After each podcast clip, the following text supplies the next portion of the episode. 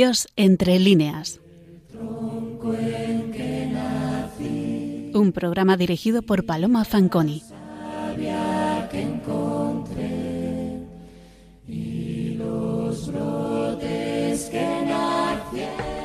Buenas noches, queridos oyentes de Radio María. Hoy es un día especial. Hoy vamos a cambiar el formato de nuestro programa. Vamos a hacer una entrevista a una de las más señaladas catedráticas de literatura española de nuestro país, María del Pilar Palomo. Y vamos a dedicar nuestro programa a Miguel de Unamuno, un autor al que ella ha dedicado también muchas horas de lectura y de estudio. Un autor sobre el que ha publicado muchos trabajos. Recientemente un estudio titulado Unamuno ante el silencio de Dios. Miguel de Unamuno, posiblemente el más internacional de nuestros escritores del siglo XX. Uno de sus muchos estudiosos, Mario Valdés, en su edición de San Manuel Bueno Mártir del año 1979, advierte que en esa fecha ya había más de 5.000 estudios sobre Unamuno dentro y fuera de España. Ahora hay muchos más. El interés de este vasco internacional, nació en Bilbao, como todos ustedes saben, ha suscitado siempre las mentes no sólo de los intelectuales, sino de cualquier alma y mente inquieta, eso nos consta en su riquísimo epistolario, muchísimo interés. Se carteó con Ortega, con Maragall, con Marañón, muchos hispanistas, muchos filósofos extranjeros. La estima de la que siempre ha, ha gozado Miguel de Unamuno se ve perfectamente reflejada en la reflexión que, por ejemplo, hizo Antonio Machado a su muerte, que aconteció el 31 de diciembre de 1936. Dice Machado, de quienes ignoran que el haberse apagado la voz de Unamuno es algo con proporciones de catástrofe nacional, habría que decir, perdónales, Señor, porque no saben lo que han perdido. Y el propio Machado en su poema de un día dice, Oh dilecto predilecto de esta España que se agita porque muere y resucita, siempre te ha sido, oh leal rector de Salamanca, leal este humilde profesor de un instituto rural. No podemos detenernos ahora en las múltiples traducciones de sus obras, pero sí queremos señalar que aun recientemente su novela Niebla ha sido traducido a lenguas tan ajenas a la nuestra como el turco o el coreano. Estos son los datos constatables históricamente del gran pensador español, pero lo que a nosotros nos interesa destacar hoy es su biografía íntima, la evolución de su alma, una es una evolución que viene marcada por una fecha clave, según indican todos los estudiosos, su llamada crisis de 1897. Antes de esta fecha, podemos hablar de un Unamuno totalmente ortodoxo y creyente. ¿No es así, Pilar? Sí. Sin embargo, ya en esta etapa en que no tiene dudas de fe, insistentemente pide a Dios una señal de su existencia y de lo que él tiene que hacer en la vida, lo refleja expresamente en una carta de 1898, en un episodio muy conocido. Y dice así, siendo yo casi un niño, en la época en que más imbuido estaba de espíritu religioso, se me ocurrió un día, al volver de comulgar, abrir al azar un evangelio y poner el dedo sobre algún pasaje.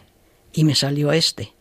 Id y predicad el evangelio por todas las naciones me produjo una impresión muy honda. Lo interpreté como un mandato de que me hiciese sacerdote. Mas como ya por entonces, a mis quince o dieciséis años, estaba en relación con la que hoy es mi mujer, decidí tentar de nuevo y pedir una aclaración. Cuando comulgué de nuevo, fui a casa, abrí otra vez y me salió este versillo, el 27 del capítulo 9 de San Juan. Respondióles, ya os lo he dicho, y no habéis atendido. ¿Por qué lo queréis otra vez? ¿Y es consciente un amuno de esta soberbia? Porque subyace una soberbia en la exigencia de una respuesta divina. Pues sí.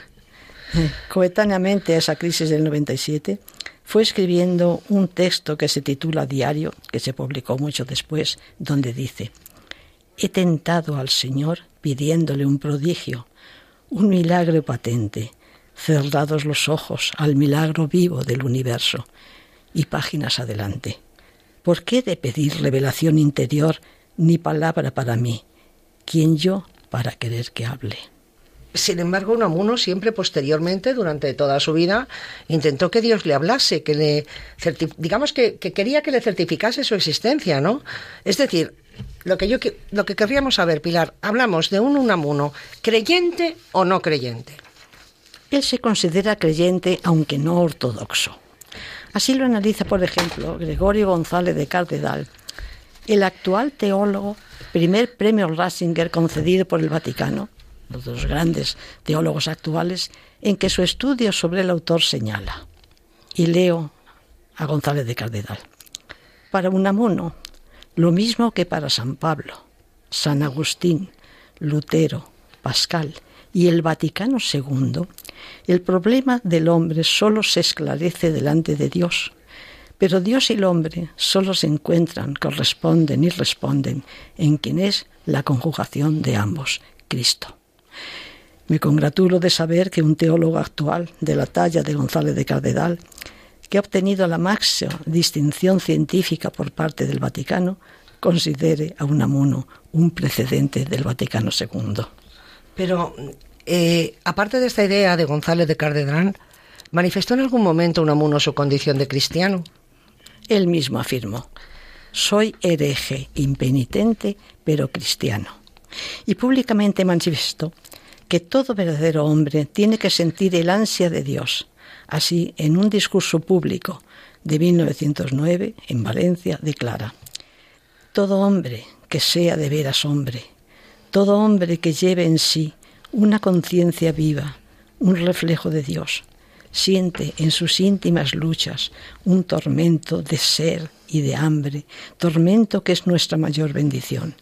Siente un ansia de infinitud y de eternidad, siente el ansia de perpetuidad y totalización de la conciencia, siente, para servirme de la expresión característica de uno de nuestros autores clásicos, un apetito de divinidad.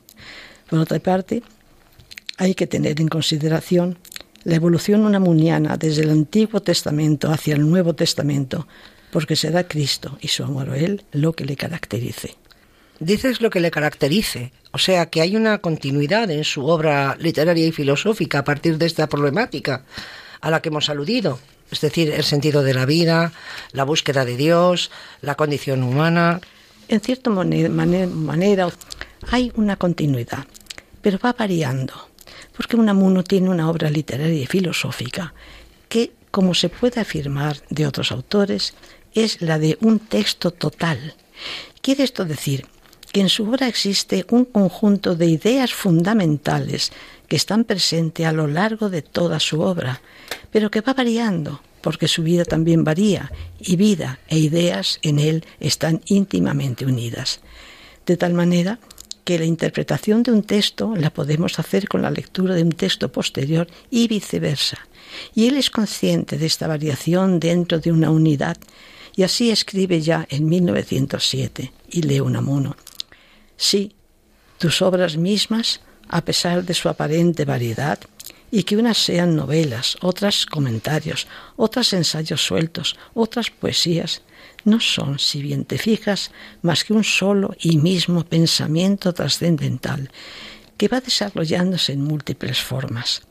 Y así, buscando el transmitir ese pensamiento central, lo vas ciñendo cada vez más y encortando nuevas formas de expresión, hasta que acaso algún día des con la más adecuada, con la precisa. Y casi veinte años después, ya mediada la totalidad de su obra, vuelve a precisar la coherencia de aquel citado pensamiento trascendental y dice, en mucho he cambiado de parecer y de criterio, mas acaso sirva a alguien lo que pensaba hace años en oposición a lo que hoy pienso, y tanto o más que esto, sin haber pretendido nunca una absurda consecuencia doctrinal, y si tan solo una continuidad en el desarrollo de mi pensamiento, creo que habrá en España pocos publicistas que en lo esencial y más íntimo hayan permanecido más fieles a sí mismos. En rigor, desde que empecé a escribir, he venido desarrollando unos pocos y mismos pensamientos cardinales. Y tendremos que tener en cuenta además que esos pensamientos parten siempre de la biografía y de su vida, porque él dice en un momento, mi biografía son mis obras, e incluso su epistolario lo considera un texto autobiográfico. ¿Quieres decir con esto que en la creación literaria de Unamuno hay acaso poca ficción? No, pero siempre hay una presencia de su yo en ella. Y en esa continuidad la podemos estudiar, y esa continuidad la podemos estudiar dentro de la, por ejemplo, dentro de la persistencia de mitos y símbolos propios en su obra que aparecen tempranamente y persiguen a lo largo de toda su vida. Y los bueno, él era un helenista, pero los mitos, los símbolos fundamentales, ¿cuáles son? Bueno, la utilización de los mitos, al igual que la Biblia, proceden evidentemente, evidentemente de su propia cultura. Pensemos en su conocimiento de las Sagradas Escrituras desde su adolescencia. Leyó el Antiguo Testamento no en la Vulgata, aunque lógicamente dominaba el latín, sino que buscó el único texto que a finales del siglo XIX procedía de una traducción directa del hebreo y el arameo, como es la traducción de Cipriano de Valera, judío español del siglo XVI. Naturalmente, todo el Nuevo Testamento lo leía directamente en griego, dado que era catedrático de esa, de esa, de esa lengua, dado su conocimiento, por lo tanto, de esa lengua. Y recordemos que el Nuevo Testamento nos ha llegado en lengua griega. Tal era su interés por ese Nuevo Testamento que, repito, leía en griego, que sabemos por él mismo, que era él mismo, que en sus viajes siempre llevaba un ejemplar, en griego, repito, del que nunca se separaba. ¿Y estos conocimientos bíblicos determinaron su obra y su inquietud espiritual? Sí, de modo muy, muy intenso. Por ejemplo, voy a poner solamente un ejemplo. Tenemos constancia de que estaba en la Biblia que tenía en su adolescencia, en su juventud, estaba subrayado en la Biblia, y hay un estudio sobre ello, lo pudo estudiar un hispanista, que manejaba y subrayaba varias veces, porque había varios textos, pero sobre todo el texto de Éxodo 33, 20. Y repito esto porque este Éxodo 33, 20 aunque no repita el texto, aparece como lema de infinidad de textos posteriores. ¿Qué dice este texto? Y leo el texto a través de la traducción de Cipriano de Valera. Y entonces dijo, ruégote que me muestre tu gloria. Y respondióle, yo haré pasar todo mi bien delante de tu rostro, y proclamaré el nombre de Jehová delante de ti y tendré misericordia del que tendrá misericordia, y seré clemente con el que será clemente. Digo más, no podrás ver mi rostro, porque no me verá el hombre y vivirá. Y dos versículos más adelante.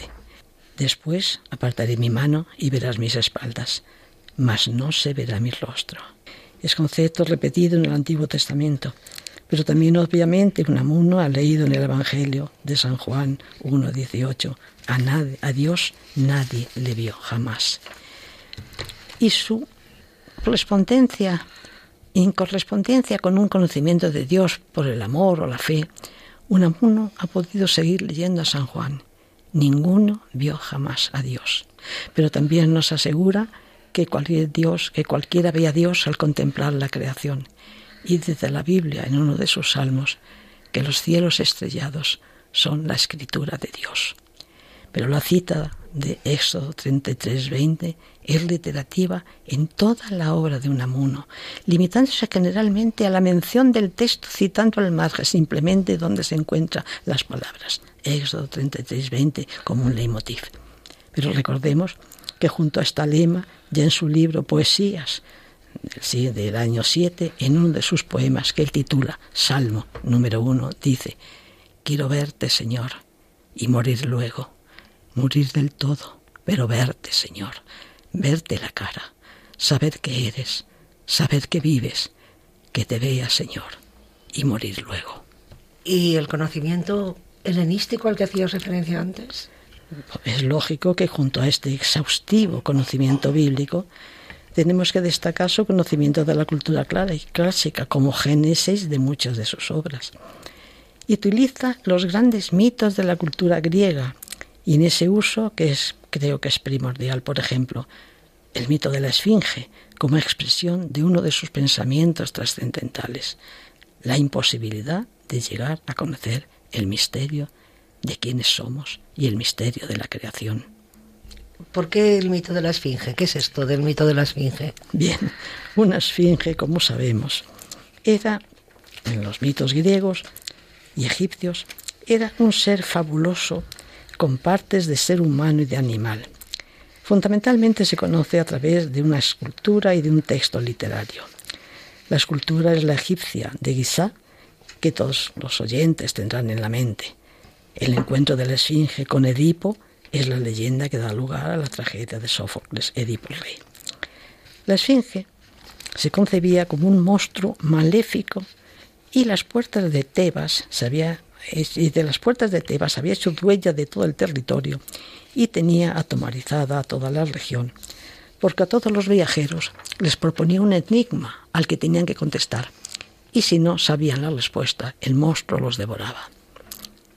Se sabe de esta egipcia, de esta esfinge de origen griego, que tenía cabeza y pechos de mujer, cuerpo de toro, garras de león, colas de dragón y alas de esfinge. La, esfinge, por definición, es un monstruo tiránico y destructivo. Pero según los mitólogos, en su significado último, la esfinge es sinónimo de enigma.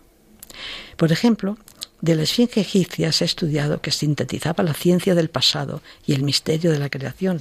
Por eso su estatua mira al sol cara a cara. Y es por antonomasia el signo del misterio del cosmos. Por eso Unamuno en un poema sitúa al niño Moisés que va por el Nilo frente al misterio de la esfinge, pero por ser niño tiene la inocencia que confiere la fe. Pero si vamos a la esfinge relacionada con Edipo, Recordemos una expresión que se ha hecho popular en que la esfinge le pregunta al personaje, ¿quién es el animal que camina primero con cuatro patas, después con dos y luego con tres? Está en la cultura universal. Y Edipo salva a Tebas contestando que es el hombre. Pero si la esfinge conoce el misterio, lo característico de ella es que jamás contesta, es impenetrable. Incluso se dice en términos populares en muchos idiomas de una persona que es impenetrable, que no contesta, que no se sabe lo que piensa, en definitiva, que es enigmática, que es o parece una esfinge. Pero en la interpretación unamuniana no es la esfinge que pregunta al hombre, como Sófocles, sino el hombre el que pregunta a la esfinge quiénes somos y qué es el mundo y a dónde vamos, las grandes preguntas de Unamuno pero la esfinge nunca contesta. Y el misterio permanece hasta el punto de que en algún poema puede identificarse incluso con el presunto silencio de Dios. De hecho, una de sus poesías termina con estos versos. ¡Ay, la perla, vieja esfinge del Señor! Y esta esfinge, igual a misterio, va machaconamente incluso como título de obra desde los primeros títulos de Unamuno hasta los últimos. De acuerdo, Pilar, estás diciendo que al explicar su profunda influencia del mundo clásico en toda su obra, Unamuno convierte algunos mitos en símbolos. Pero fuera de los símbolos, ¿qué importa, que él importa de, de, su cultura clásica, su obra? ¿Existen otros símbolos en la, en la escritura unamuniana? Por supuesto. Y ya desde su primer libro de poesías, así llamado Poesías, publicado en el año 7, encontramos una serie de palabras con un contenido simbólico. Y me gustaría destacar entre ellos, porque son básicos en otro autor, los que podríamos llamar símbolos maternales, que son los que nos proyectan a su niñez, como son luna, cuna, brizar, esmecer o incluso desnacer que es el retroceso a la infancia. Así, por ejemplo, la luna se opone al sol, porque el sol es una luz cegadora que seca las raíces de la vida frente a la luna, que es la ampara con dulzura, Y así la noche es una visión consoladora que aquieta y mece el espíritu. Y no puedo por menos de recordar un poema de 1925 del que me limito a leer el final. Vendrá de noche, sí, vendrá de noche. Su negro sello servirá de broche que cierre el alma. Vendrá de noche sin hacer ruido. Se apagará a lo lejos el ladrido. Vendrá la calma, vendrá la noche. Es que vemos que para Unamuno la noche, iluminada por la luna, es lo que calma y tranquilidad, tranquilidad al espíritu. Pero cualquier lector de Unamuno, aún no siendo experimentado, se percata del uso reiterativo también de la palabra sueño, especialmente en su novela Niebla. Como es habitual, Unamuno eleva el término soñar a un símbolo religioso. Ya en 1907 afirmará en una poesía que somos el sueño de Dios. Y así se llama el poema desde su propio título. Y lógicamente Unamuno en otros textos nos lleva, por ejemplo, a Shakespeare, acto tercero, escena cuarta de Hamlet, donde leemos el famoso morir, dormir, soñar acaso, que aparece como lema en un poema titulado Muerte de Unamuno. Y por supuesto, llegamos a Calderón, a Calderón cuando transcribe en su obra en prosa La vida de Don Quijote y Sancho, la frase de Segismundo, repitiendo el título de la obra, la repite diciendo la vida sueño y añade, ¿será acaso también sueño, Dios mío, este tu universo, de que eres la conciencia eterna e infinita? ¿Será un sueño tuyo? ¿Será que nos estás soñando? Seremos sueño, sueño suyo, nosotros los soñadores de la vida. Y si así fuese, ¿Qué será del universo todo? ¿Qué será de nosotros? ¿Qué será de mí? Cuando tú, Dios de mi vida, despiertes, suéñanos, Señor. Por supuesto, no puedo dejar de recordar que el poeta griego Píndaro resuena por todo un amuno.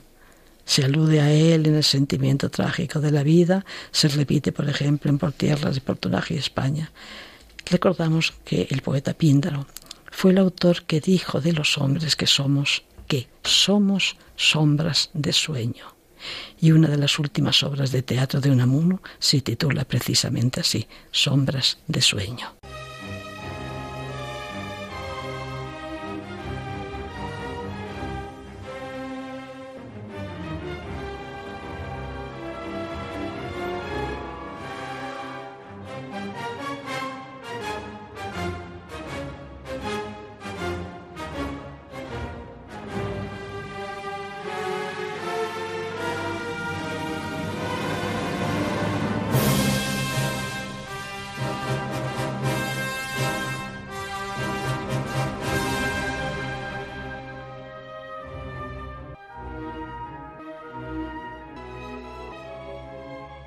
Estamos escuchando unos compases de la Sinfonía La Resurrección de Mahler, músico vienés que murió en 1907, coetáneo pues de Unamuno, y también artista de profundo sentido religioso. En el programa Dios entre líneas de Radio María, que hoy estamos dedicando a Miguel de Unamuno. Les habla Paloma Fanconi, en conversación con la doctora María del Pilar Palomo, que nos está ilustrando acerca del sentimiento religioso del gran autor español. Miguel Unamuno abordó en su quehacer literario diversos géneros, teatro, poesía, ensayo, novela. A su producción poética le dedicaremos otro programa. Hoy abordamos su creación novelística, centrándonos especialmente en Niebla y en San Manuel Bueno Mártir, sus dos narraciones más famosas, más leídas, más traducidas y más estudiadas. Pero yo te pregunto, Pilar, ¿son sus dos narraciones más interesantes? Para mí sí. Empecemos, Pilar, si te parece, por orden cronológico.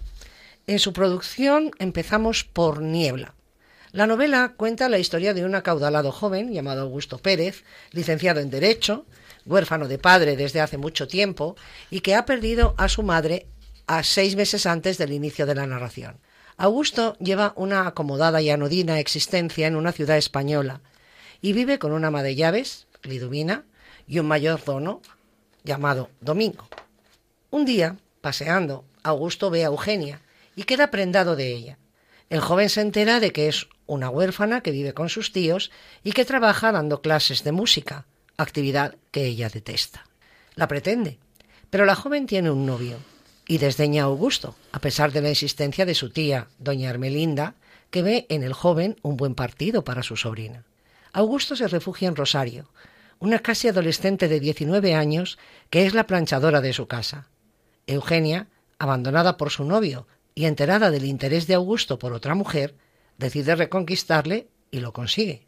Van a comprometerse, pero una noche, repentinamente, la chica le dice a su pretendiente que ha retomado la relación con su antiguo novio y que se van a vivir juntos a otra ciudad. Desesperado, Augusto piensa suicidarse, pero antes toma la decisión de visitar a don Miguel de Unamuno para comentarle su situación. Dejamos aquí el argumento de la obra. Que no se preocupen, contaremos después, porque puestos ya en situación, queremos que Pilar nos explique en qué puntos radica la importancia tan extraordinaria de esta obra. Eh, pues bien, empecemos por recordar que Niebla tiene 33 capítulos, un prólogo que firma un tal Víctor Gotti y un posprólogo. Primera innovación.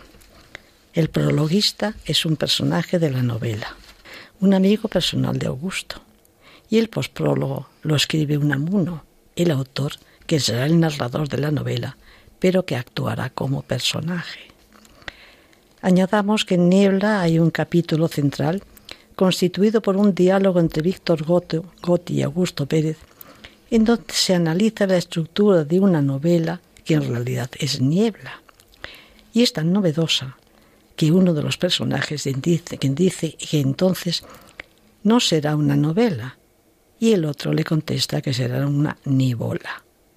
Naturalmente se están refiriendo a la propia novela Niebla, pero recordemos que en textos posteriores Unamuno rechazará con ironía el término nibola, diciendo que fue, cito, una ingenua zorrería para intrigar a los críticos. Y esto lo dice en el prólogo a la tercera edición de la novela, en un texto denominado Historia de Niebla. ¿Y por qué se titula Niebla? La palabra niebla, por supuesto, es un símbolo tradicional como ratifican todos los diccionarios de símbolos. es la sensación de lo indeterminado, aparte de su sentido primigenio de fenómeno meteorológico. Es desorientación anímica e incertidumbre. Pero Unamuno asume que la niebla pasa a significar una disolución del yo individual, es decir, la ignorancia de quiénes somos. Y en un texto de 1904, fecha de la primera redacción de Niebla, se relaciona con una experiencia vivida que narra en uno de sus escritos titulado A lo que salga. La niebla en Unamuno, como en otros autores, llegará a convertirse en la expresión de un problema ontológico. ¿Quiénes somos? Y en símbolo del misterio. Y será en un poema del libro Poesías de 1907 cuanto creo que se asienta su contenido simbólico en la obra de Unamuno, porque al comienzo del volumen hay una declaración de intenciones denominada credo poético que declara en un brevísimo poema que me permito leer. Busca líneas de desnudo, que aunque trates de envolvernos en lo vago de la niebla, aun la niebla tiene líneas y se esculpe, ten pues ojos, no las pierdas que tus cantos sean cantos esculpidos, anclan tierra mientras tanto que se elevan. El lenguaje es ante todo pensamiento y es pensada su belleza. Sujetemos en verdades del espíritu las entrañas de las formas pasajeras, que la idea reina en todo soberana. Esculpamos, pues, la niebla. Lo mismo que afirma que tenemos que encararnos con la esfinge cara a cara, tenemos que encararnos frente a la niebla. De la esfinge queremos saber dónde vamos. De la niebla, al esculpirla, sabremos quiénes somos. Reivindica aquí Unamuno una literatura de pensamiento. Rechaza así el arte coetáneo que buscaba solo la belleza en una literatura carente de sentido profundo. Por eso afirma, el lenguaje es ante todo pensamiento. Hemos visto el sentido de la palabra niebla y por tanto del título de la novela, pero ¿por qué se titula así la historia que nos cuenta, como hemos visto, de Augusto Pérez? En capítulo 30 le dice Augusto a Víctor Gotti, refiriéndose a la primera parte de su propia vida. Empecé, Víctor, como una sombra, una ficción. Durante años he vagado como un fantasma, como un muñeco de niebla sin creer en mi propia existencia. En esa indeterminación del yo se debate Augusto en toda la primera parte de la novela. Ese personaje va a definirse después como un ente de ficción, es decir, un personaje literario sin aparente vida real. Pero en esa primera parte, la niebla que le envuelve es la señalada indeterminación del yo. Augusto duda de su propia existencia. Cuando se enamora de Eugenia, el amor le, le lleva a creerse a sí mismo. La niebla entonces empieza a tener cualidades benefactores y se une al símbolo de sueño, luna o madre. Vagaba pues entre la niebla, acompañado de símbolos maternales benefactores. Pero a partir de la tradición de Eugenia, Augusto pasa a considerar su vida como algo nebuloso, hasta el punto de pensar en el suicidio y la niebla ya no es el sueño de la vida, sino que la niebla en esta segunda parte adquiere un significado casi terrorífico, porque puede conducirnos a la nada. Entonces en el texto la niebla se califica de tenebrosa, terrible y negra. Vista así la primera parte, llegamos entonces al punto en el que hemos dejado antes el argumento y nos encontramos en el momento en que Augusto decide hablar con un amuno. Efectivamente, Augusto marcha a Salamanca, no se sabe desde qué ciudad, le cuenta la situación y le comunica su intención de suicidarse. Pero Unamuno le contesta que no es libre de hacerlo, porque está sujeto no a voluntad propia, sino a la decisión de su creador, que es Unamuno. Augusto se desconcierta, pues se da cuenta de que no es más que un ente de ficción, una mera creación fruto de la imaginación de su autor. Este desconcierto del personaje ante su autor conecta, no podemos evitar mencionarlo, con el desconcierto de los personajes de Pirandello, el célebre escritor italiano, en su celebérrima obra Seis personajes en busca de autor. El autor italiano y Unamuno nunca tuvieron contacto. No conocía el uno la obra del otro. Recordemos, recordemos que la primera traducción de Niebla a un idioma europeo fue en 1921, año precisamente de la aparición de la obra de Pirandello y la primera que se tradujo al italiano. Y recordemos que Pirandello no sabía español, por lo tanto era imposible que se conociese mutuamente. Y dos años después, Unamuno publica un artículo en la Nación de Buenos Aires titulado Pirandello y yo, que comienza con una declaración explícita. Es un fenómeno curioso y que se ha dado muchas veces en la historia de la literatura, de la ciencia y de la filosofía, el que dos espíritus, sin conocerse ni conocer sus sendas obras, sin ponerse en relación el uno con el otro, hayan perseguido un mismo camino y hayan tramado análogas concepciones y hayan llegado a los mismos resultados. Diráse que es algo que flota en el ambiente, o mejor, algo que late en las profundidades de la historia y que busca quien lo revele. Y Unamuno utilizará en su artículo textos de la propia obra de Pirandello que ya conoce para apoyar su propia teoría de la autonomía de los entes de ficción. No puedo por menos que preguntarte ahora, Pilar, por esa teoría unamuniana de los entes de ficción.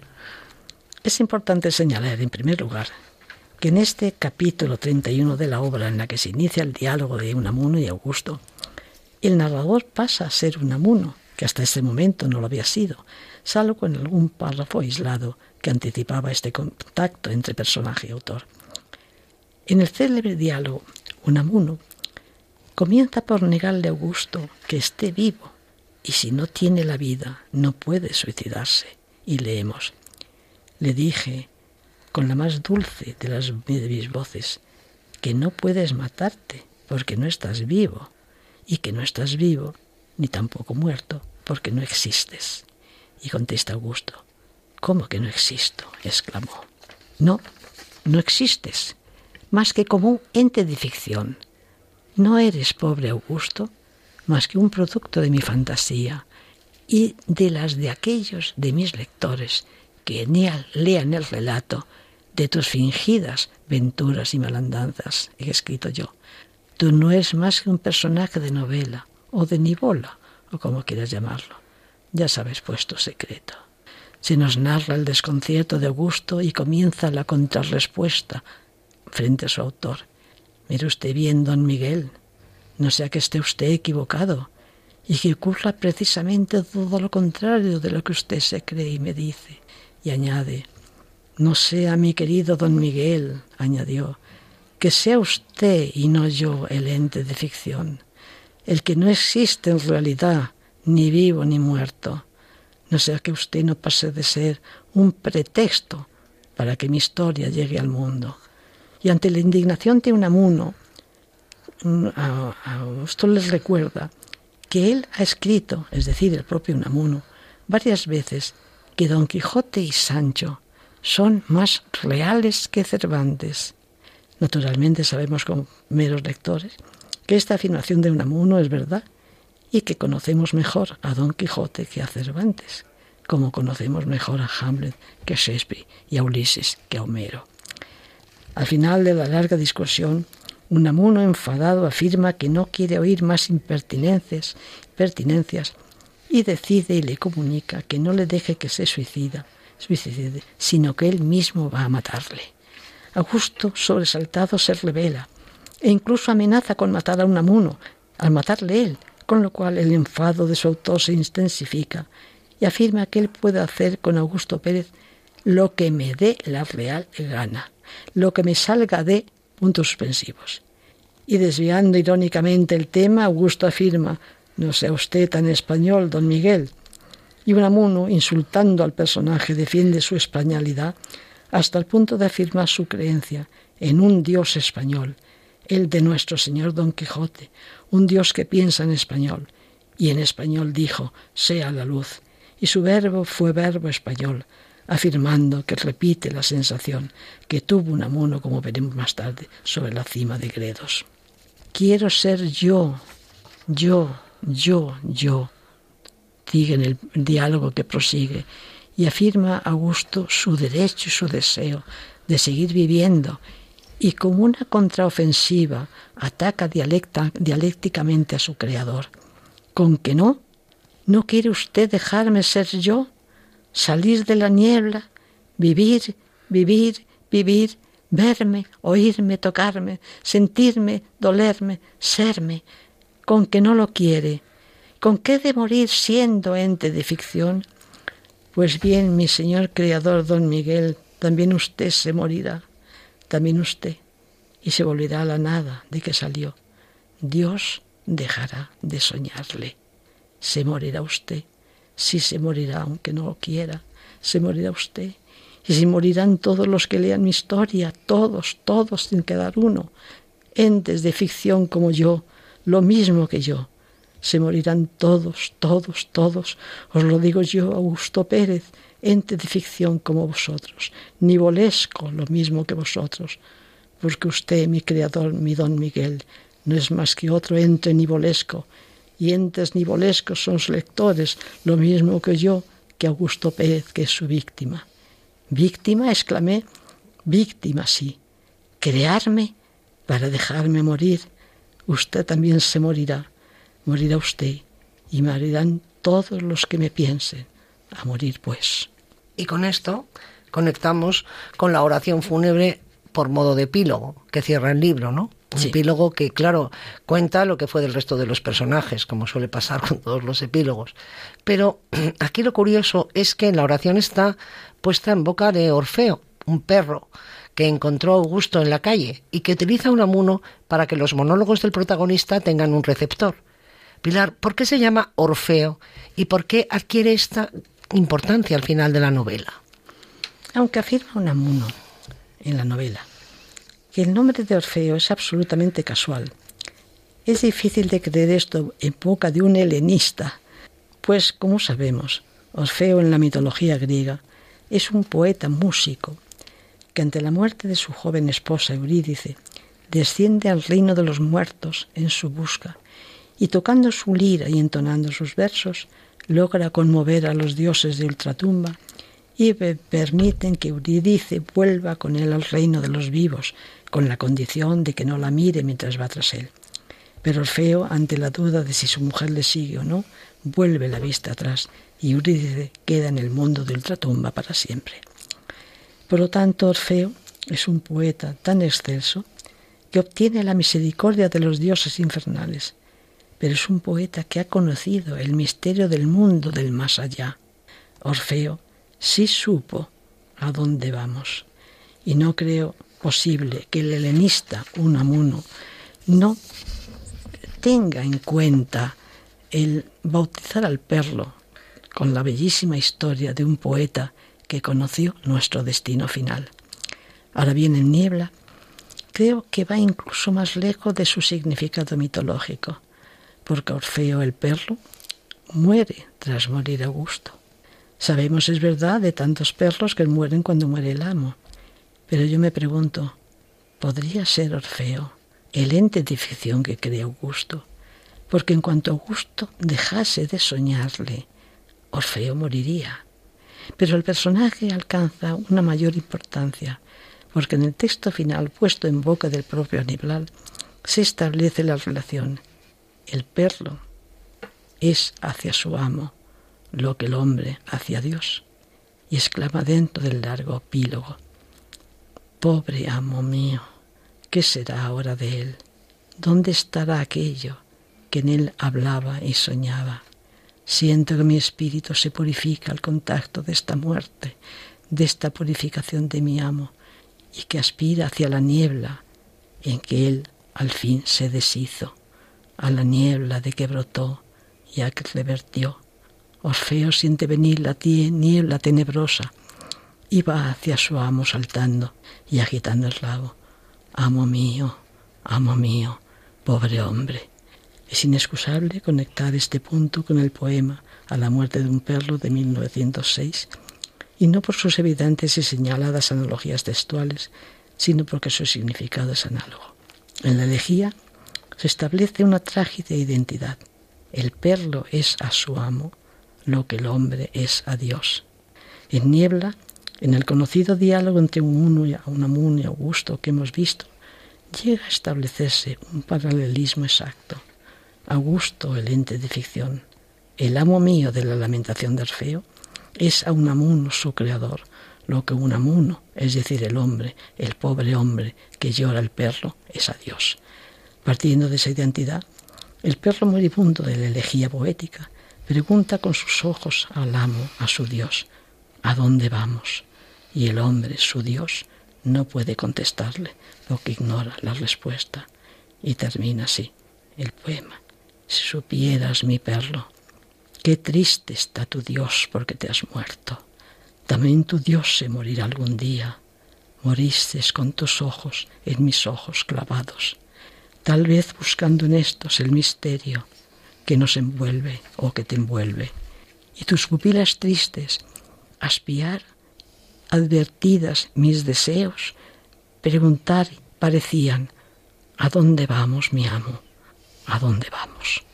En definitiva, tal vez en niebla se hayan intentado comunicar, como en dos bloques de significación, las dos simétricas y correspondientes preguntas básicas unamunianas, las que resuenan por toda su obra desde 1897 al menos y que la Esfinge no contesta.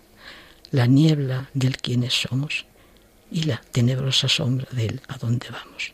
No son, desde luego, dos preguntas retóricas.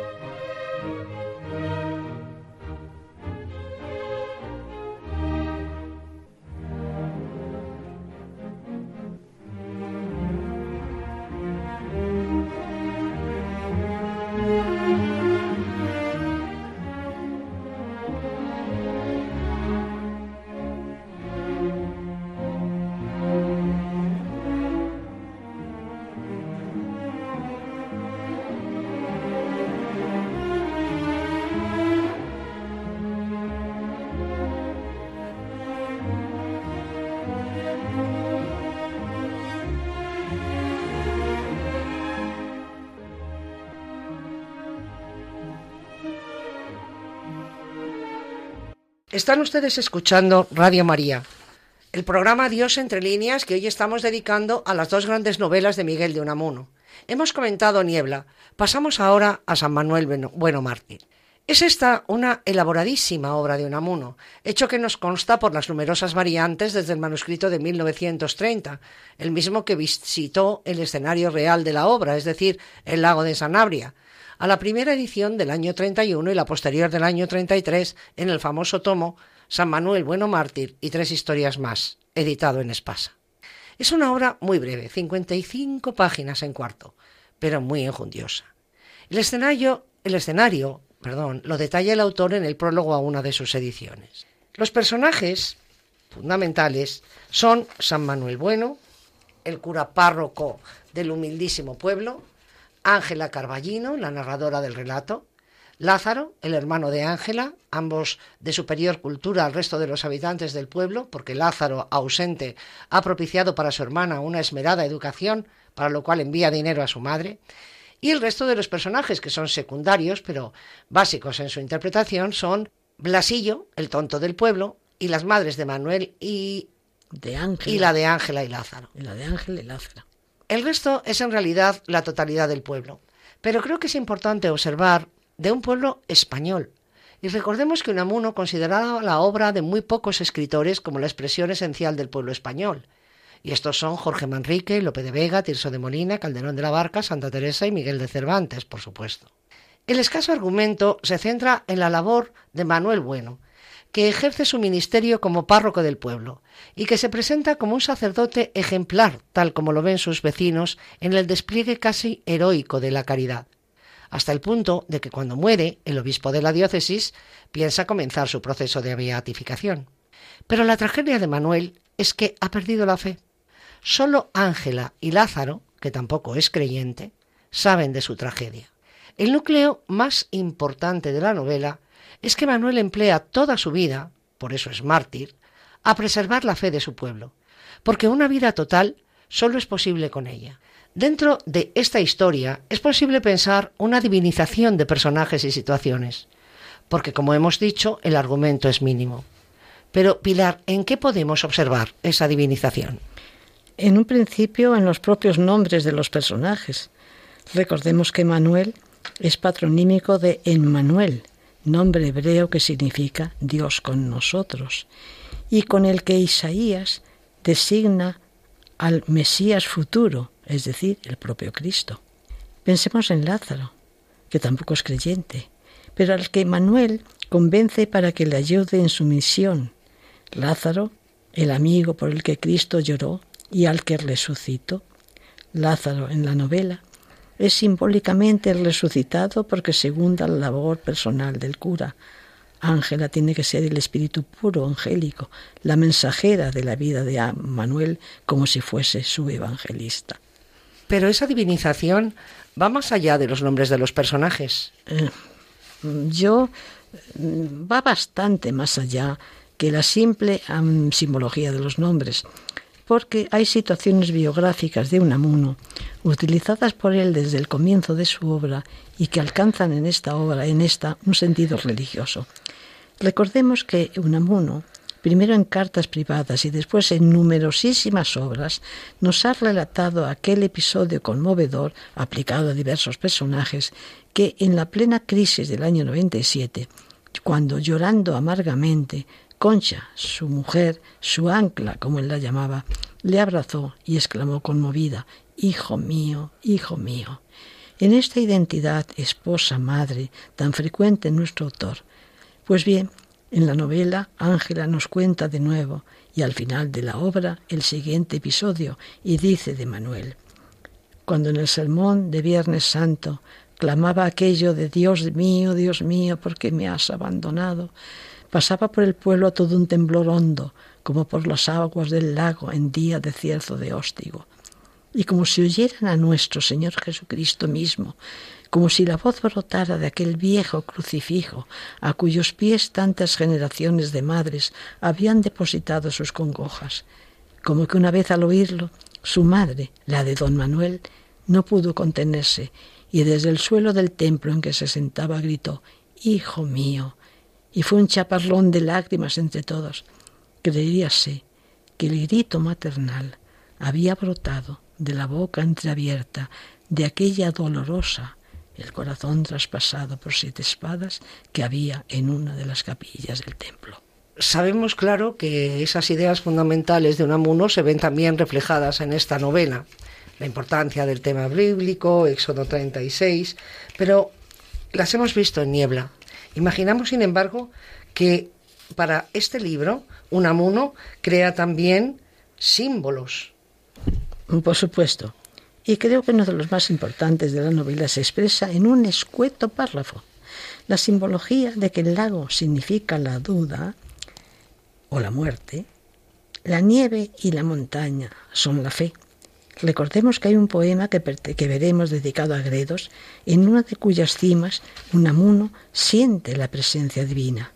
Digamos presente que prácticamente en todas las culturas la montaña es una ascensión a la divinidad.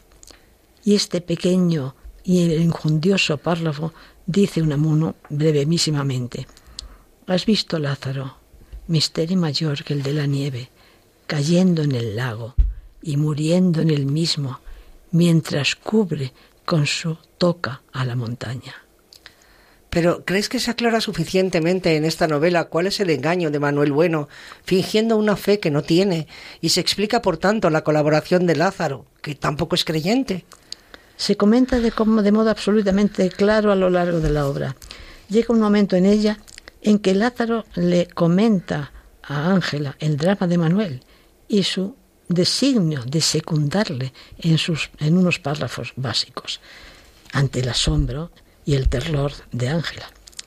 Entonces en un momento prosiguió mi hermano. Comprendí sus móviles, dice Lázaro, y con esto comprendí su santidad, porque es un santo, hermana, todo un santo. No trataba de ganarme para su santa causa, porque es una cosa santa, santísima. Arrugarse un triunfo no es para arrugarse un triunfo, sino que lo hacía por la paz, por la felicidad, por la ilusión, si quieres, de los que le están encomendados. Comprendí que si les engaña así, si es que esto es engaño, no es por medrar, me rendí a sus razones, y he aquí mi conversión. Y no me olvidará jamás el día que diciéndole yo, pero don Manuel, la verdad, la verdad ante todo, él temblando me susurró al oído, y eso que estábamos solos en medio del campo, la verdad, la verdad, Lázaro, es acaso algo terrible, algo intolerable, algo mortal. La gente sencilla no podía vivir con ella, y yo estoy para hacer vivir a las almas de mis feligreses, para hacerlos felices, para hacerles que se sueñen inmortales y no para matarlos. Lo que aquí hace falta es que vivan santamente y sanamente, que vivan en unidad de sentido y con, y con verdad, con su verdad, con la verdad, no vivirían. Que vivan. Y ahora, añadió mi hermano, hay otro más para consolar al pueblo. ¿Para engañarle? Para engañarle no, me replicó, sino para corroborarles en su fe. ¿Y hay en esta novela un final esperanzador? Yo creo que sí. En el último párrafo de la obra, un larguísimo párrafo en, boca de Ángela Carballino, ya muchos años después de la muerte de Manuel y del propio Lázaro, cuando ya es casi una anciana, hace la siguiente reflexión. Y es que creía y creo que Dios nuestro Señor, por no sé qué sagrados y no escudriñaderos resignios, les hizo creerse incrédulos y que acaso en el acabamiento de su tránsito se les cayó la venda. Y recordando, recordemos que nieve es en la novela el símbolo de la fe, escuchemos la voz última de Ángela. Y al escribir esto ahora aquí en mi vieja casa materna, a mis más que 50 años, cuando empiezan a blanquear por mi cabeza mis recuerdos, está nevando. Y nevando sobre el lago, nevando sobre la montaña, nevando sobre las memorias de mi padre el forastero, de mi madre, de mi hermano Lázaro, de mi pueblo, de mi San Manuel, y también sobre la memoria del pobre Brasillo, de mi San Brasillo, que Él me ampare desde el cielo. Y esta nieve, esta nieve borra esquinas y borra sombras, pero hasta de noche la nieve alumbra. Y yo no sé lo que es verdad y lo que es mentira, ni lo que vi ni lo que solo soñé, o mejor lo que soñé y lo que solo vi, ni lo que supe ni lo que creí.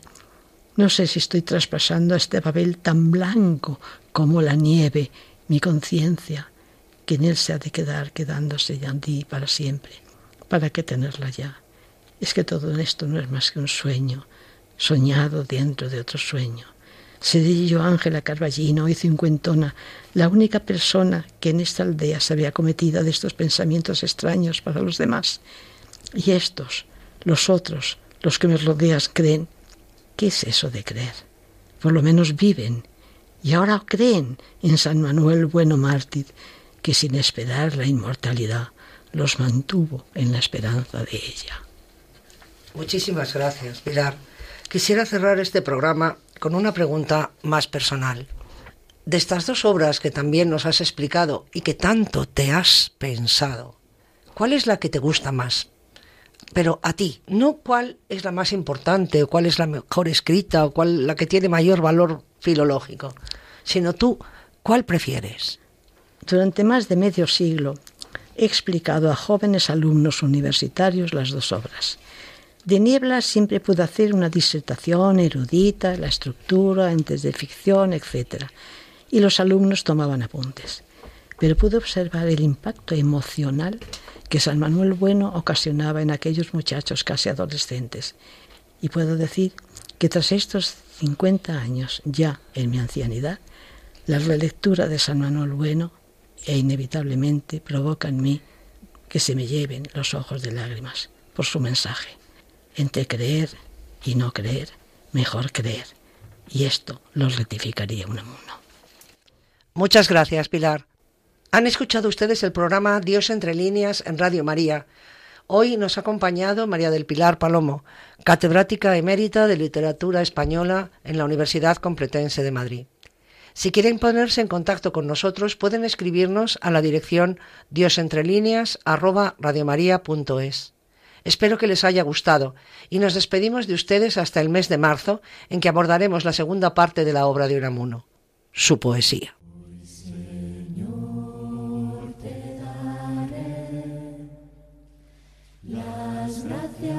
Por mi por la tierra amigos, porque siempre fui feliz. Dios entre líneas. Un programa dirigido por Paloma Fanconi.